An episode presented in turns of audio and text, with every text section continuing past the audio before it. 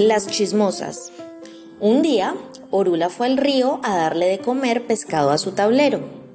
Unas mujeres que lo vieron en esa operación comenzaron a decir que estaba haciendo brujería para envenenar al pueblo y comenzaron una gran gritería. Como resultado de semejante escándalo, apresaron a Orula y lo llevaron ante el rey del lugar para que hiciera justicia. El rey no quiso creerle una palabra a Orula y puso en duda que fuera un adivino.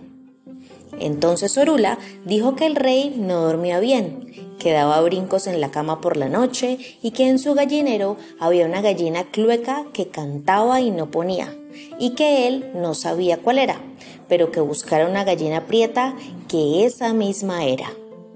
El rey se dio cuenta de que aquel hombre decía la verdad y mandó que les dieran un castigo ejemplar a las mujeres por enredadoras y chismosas.